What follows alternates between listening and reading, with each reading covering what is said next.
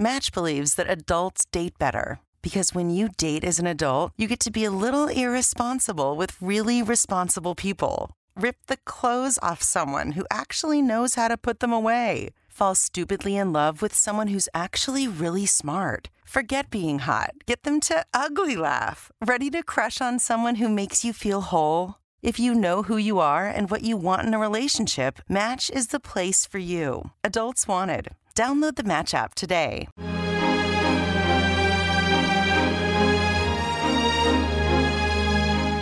Circolo Culturale Tolkieniano di Paolo Nardi. Curiosità e approfondimenti sul mondo narrativo del creatore del Signore degli Anelli, su libri e film fantastici significativi per il nostro tempo.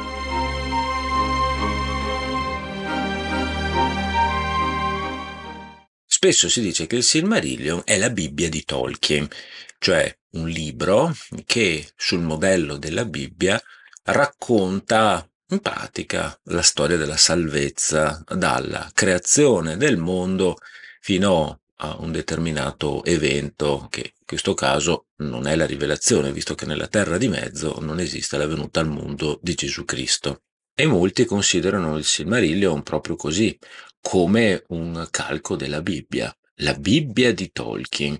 Tanto più che il Silmarillion è diviso in cinque sezioni: la Ainulindale, la musica degli Ainur, il Valaquenta, il novero dei Valar, il Quenta Silmarillion, cioè il racconto dei Silmaril, la Callabet, la caduta di Númenor, e la Terza Era, gli anelli del potere. In molti hanno preso queste cinque sezioni e eh, le hanno usate per spiegare che quindi il Silmarillion è una specie di Pentateuco, come la Torah del popolo di Israele. C'è tutto un filone dell'esegesi tolkieniana che fa proprio questo, che prende la Bibbia da una parte, il Silmarillion dall'altra, e cerca di leggere tutti gli eventi, personaggi narrati all'interno del Silmarillion spiegandoli con la Bibbia, con quel riferimento. Cioè si utilizza un testo esterno al mondo secondario creato da Tolkien per trovarne le ragioni. E già questa dovrebbe essere una delle ragioni per cui questo approccio è completamente sbagliato, perché il mondo secondario di Tolkien non trova una ragione di spiegazione al di fuori di esso, perché comunque, anche se deriva dal mondo primario, non ne dipende. E questo approccio, per esempio, lo vediamo in un libro come Le gemme e lo spirito di Fabrizio Ricci, un commento teologico al Silmarillion, che fa esattamente questa cosa. Prende la Bibbia e la utilizza per spiegare tutto quello che è narrato all'interno del Silmarillion. Non voglio dire che sia un brutto libro, anzi è molto arguto, dimostra di saperne molto del Silmarillion e dell'opera tolkieniana, ma l'approccio è quantomeno limitativo. E quindi vediamo che un particolare tolkieniano diventa l'allegoria del roveto ardente di Mosè, di cui si parla all'interno dell'Esodo, oppure questo o quel personaggio diventano l'allegoria di Re Davide e Gionata, senza poi arrivare all'interpretazione per cui tutti i personaggi del Signore degli Anelli sono allegorie di Cristo Re, della Madonna, dell'Angelo Custode, del Cireneo. Insomma, problemi sui quali mi sono spesso dilungato e che per fortuna sembrano essere stati abbandonati anche dall'interpretazione italiana più recente. Tolkien non scriveva sussidi del catechismo, non voleva riportare il Magistero della Chiesa all'interno della sua narrativa e sicuramente non voleva passare alla storia come una specie di summa del pensiero dei padri della Chiesa e della scolastica medievale. Insomma, bisogna considerare Tolkien per quello che effettivamente era, cioè un narratore che si poneva delle problematiche anche teologiche, però proprio come narratore, in chiave narrativa, per dare ancora più profondità e problematicità a tutta la sua opera. Effettivamente, se noi prendiamo il Silmarillion e vediamo la prima sezione, la Ainulindale, scopriamo che il tono è molto alto ed elevato e il racconto è quello della nascita di tutto, dell'origine delle cose. È un racconto cosmogonico, quindi si potrebbe benissimo pensare che corrisponda alla Genesi che viene raccontata all'interno della Bibbia.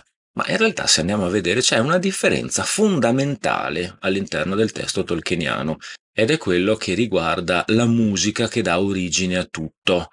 Il mondo creato nella Bibbia è perfetto. Dio crea il mondo perfetto, senza peccato. Poi il peccato entra nel mondo e guasta tutto. Il testo dice che ogni volta che Dio crea le cose, vede che è una cosa buona. Invece nel Silmarillion tutto questo è esattamente ribaltato, perché la creazione del mondo attraverso la musica avviene con il mondo che viene già intaccato dalla sfumatura del male. Cioè il mondo che si crea contiene al suo interno la stonatura di Melkor, che ha utilizzato un tema contrario a quello di Eru Ilúvatar.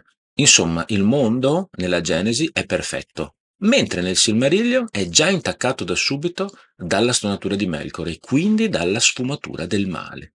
C'è un pezzo all'interno del libro di Clyde Kilby, Tolkien e il Silmarillion, che riflette su questo legame tra il Silmarillion e la Bibbia.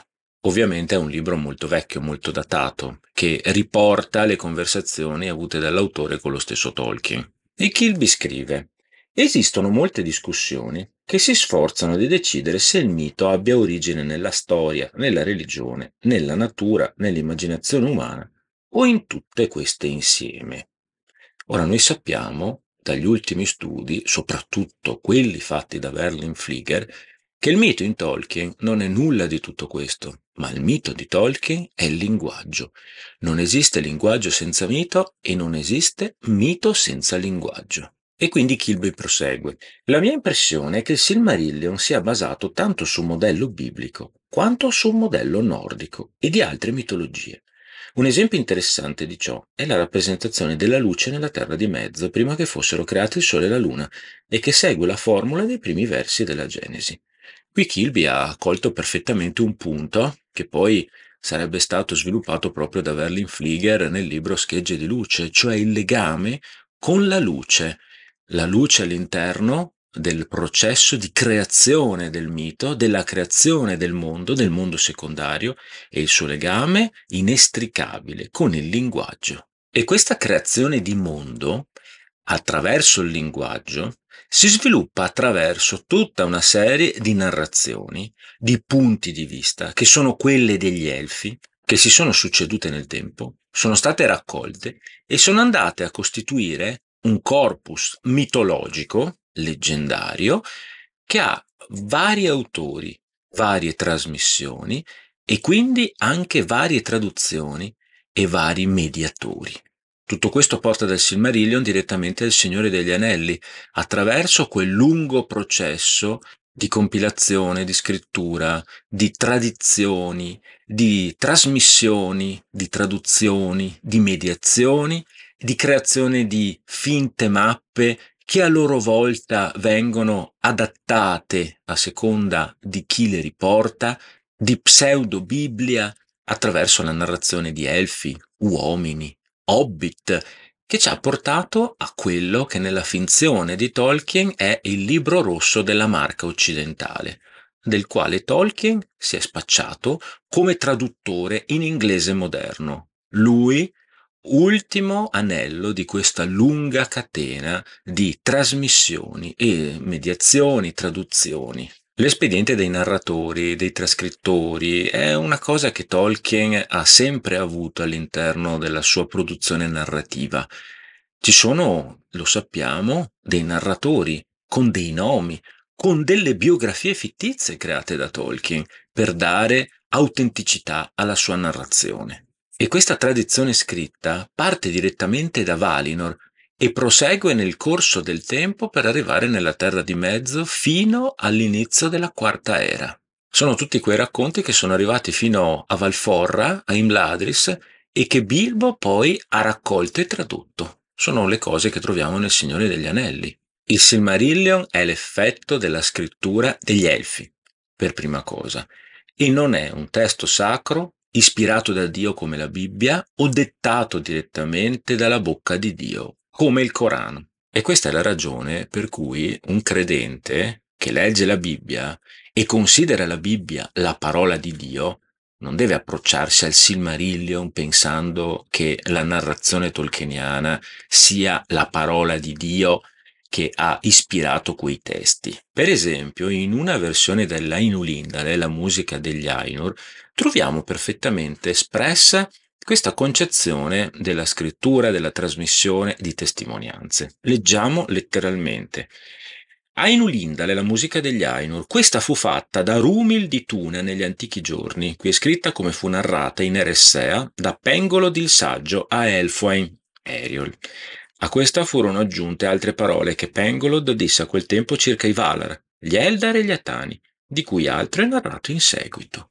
Questo piccolo particolare, escluso da Christopher nella pubblicazione del Silmarillion che noi conosciamo, quella del millenovecentosettantasette, riguarda la cosiddetta cornice narrativa, quella cornice senza la quale non è possibile concepire la narrativa tolkieniana. C'è sempre una cornice narrativa all'interno delle opere di Tolkien. La troviamo addirittura nel libro dei racconti perduti, dove è rimasta tale e quale, e la troviamo anche all'interno del Signore degli Anelli, con tutto il gioco di trasmissioni, traduzioni, mediazioni che viene fatta appunto da Bilbo Baggins e poi da Frodo, da Sam, da Pippin, da Merry e da tutti gli scribi di Gondor con il Signore degli Anelli, il libro che viene portato addirittura a Gondor, riscritto, ampliato con tutta una serie di documenti fittizi inventati per l'occasione. E tutto questo ovviamente riguarda anche la grande passione di Tolkien, cioè la filologia, l'utilizzo delle lingue vere del nostro mondo primario